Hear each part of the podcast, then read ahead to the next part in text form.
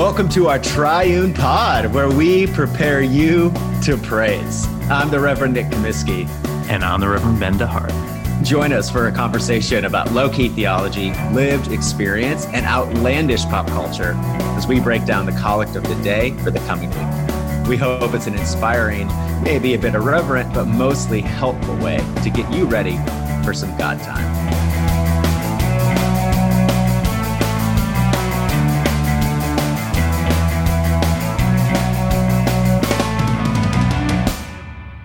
Welcome back to our Triune Pod. Nick and Ben here. It is our 50th episode.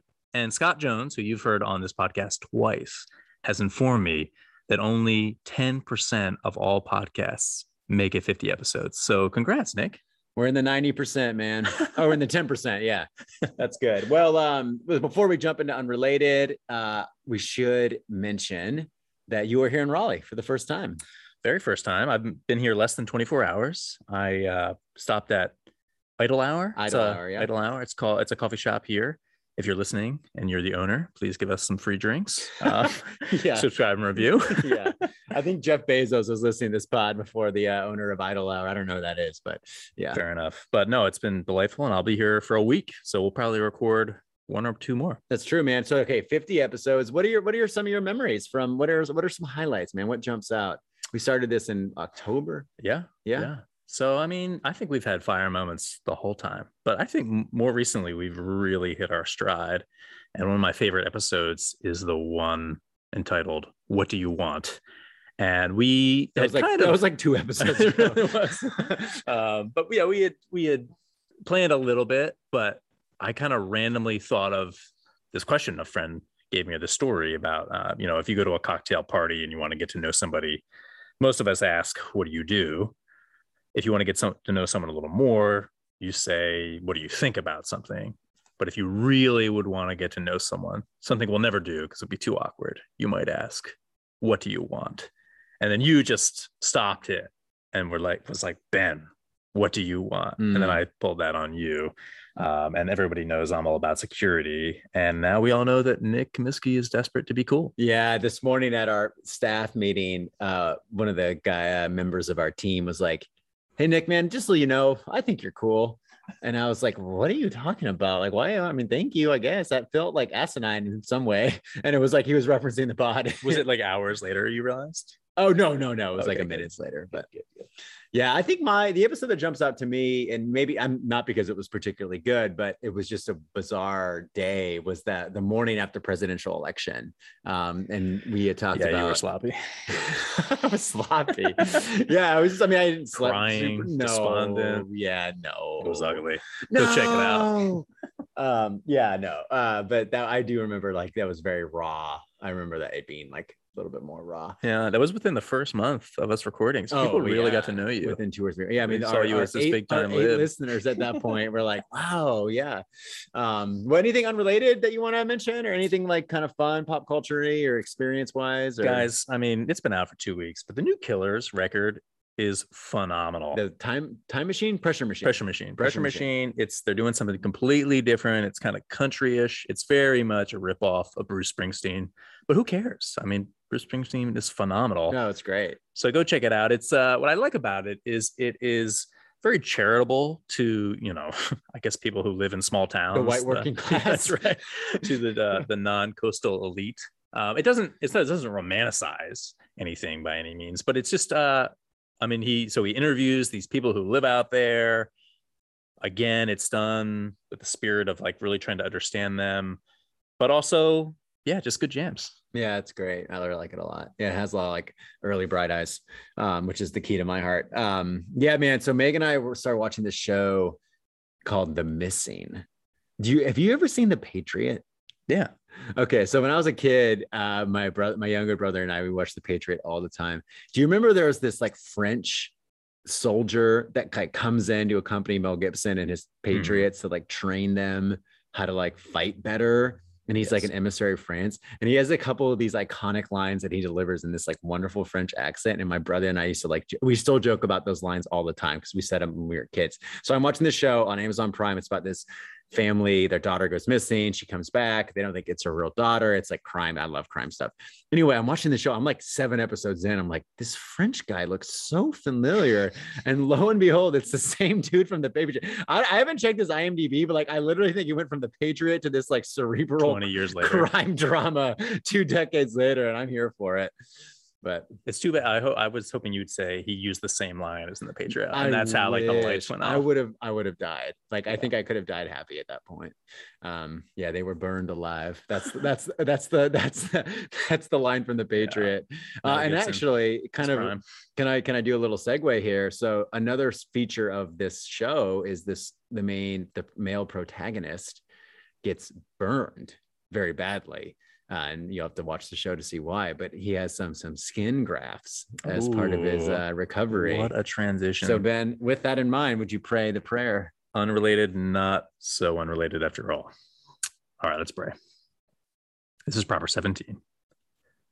Lord of all power and might, the author and giver of all good things, graft in our hearts the love of your name, increase in us true religion, nourish us with all goodness, and bring forth in us the fruit of good works, through Jesus Christ our Lord, who lives and reigns with you in the Holy Spirit, one God, forever and ever.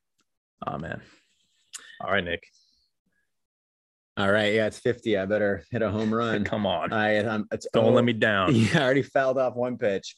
Um, yeah, so this is a prayer that is a paraphrase or a meditation on James chapter one. A lot of the truths and even the, the language uh, reflects that chapter from the Bible. Um, where my mind goes, and I imagine people praying this prayer on Sunday morning, are the verbs that structure the request. So we ask God for four very specific things to graft in our hearts love of his name. We ask God to increase in us true religion, to nourish us with goodness, and bring forth in us the fruit of good works. And one of the ways to access the kind of theology that is embedded in this prayer, it's teaching about God, is what we are asking God to do is in some ways a, a confession of what we are unable to do for ourselves. So if we could generate in our own hearts love of God's name, we wouldn't have to ask Him to graft it in us. If we could, in and of ourselves, increase in true religion or be nourished with goodness or bring forth the fruit of good works, we wouldn't have to ask God to do so. But I think what this prayer is underlining is the precarity of the human experience, and that if we are going to make any meaningful movement in our life in the grace of God, we need the Lord not only to open that door, but to like propel us forward such that we would love his name, be characterized by true religion. We'll talk about that in a minute, to be nourished with goodness and to bring forth the fruit of good works, which I think is kind of a way of saying love of neighbor. Um, so yeah, I think that that idea that God, there is so much possible for the human being under the influence of Jesus, and it is all attributable to God's agency. It's not something we can do in and of ourselves.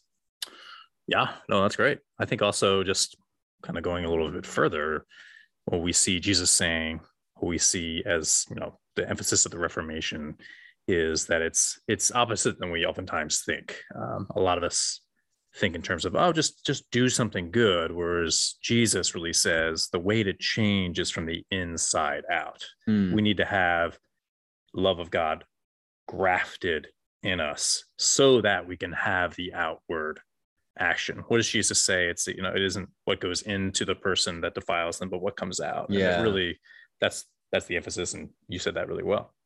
Yeah. Yeah. That's interesting. Yeah. One of these days, man, I'm, I'm just going to looking forward to when I make a, you know, do a little sol- soliloquy and then you're just like, I completely disagree. Instead of being like, yeah, that's good, man. You should just be like, I, that's super wrong. Um, Episode 51. episode 51 that's right um yeah so let's talk a little bit about that phrase true religion that to me that's where this prayer reads like something that was written hundreds of years ago because it was indeed hundreds of years ago but that is not language that you would ever use now you would use you know nourish goodness graft love for god's name. That's one thing but the um the increase in true religion what in the world does that mean? Is that like the right kind of liturgical forms or like the right kind of liturgical garb or what does it mean true religion?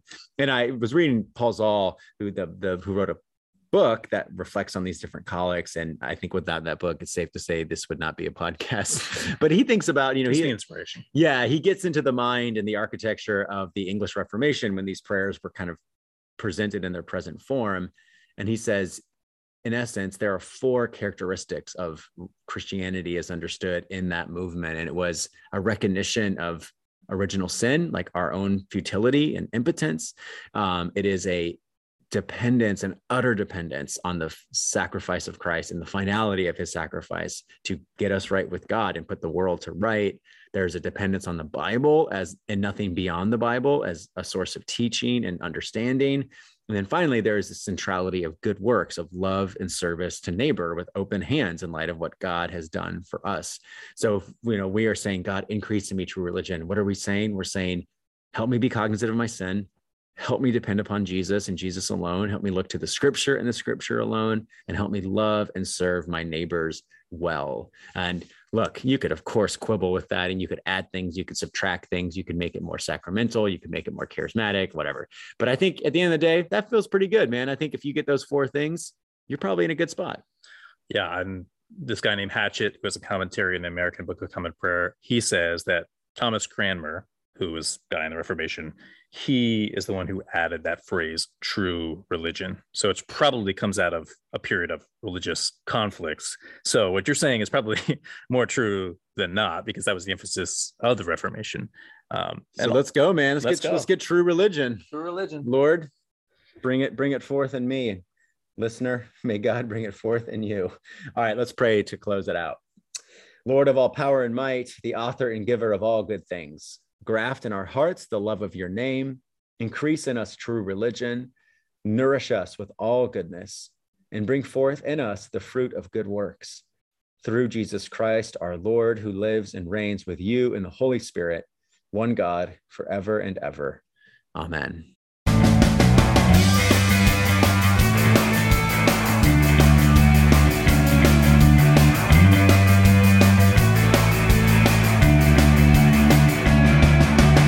How about that episode of Our Triune Pod?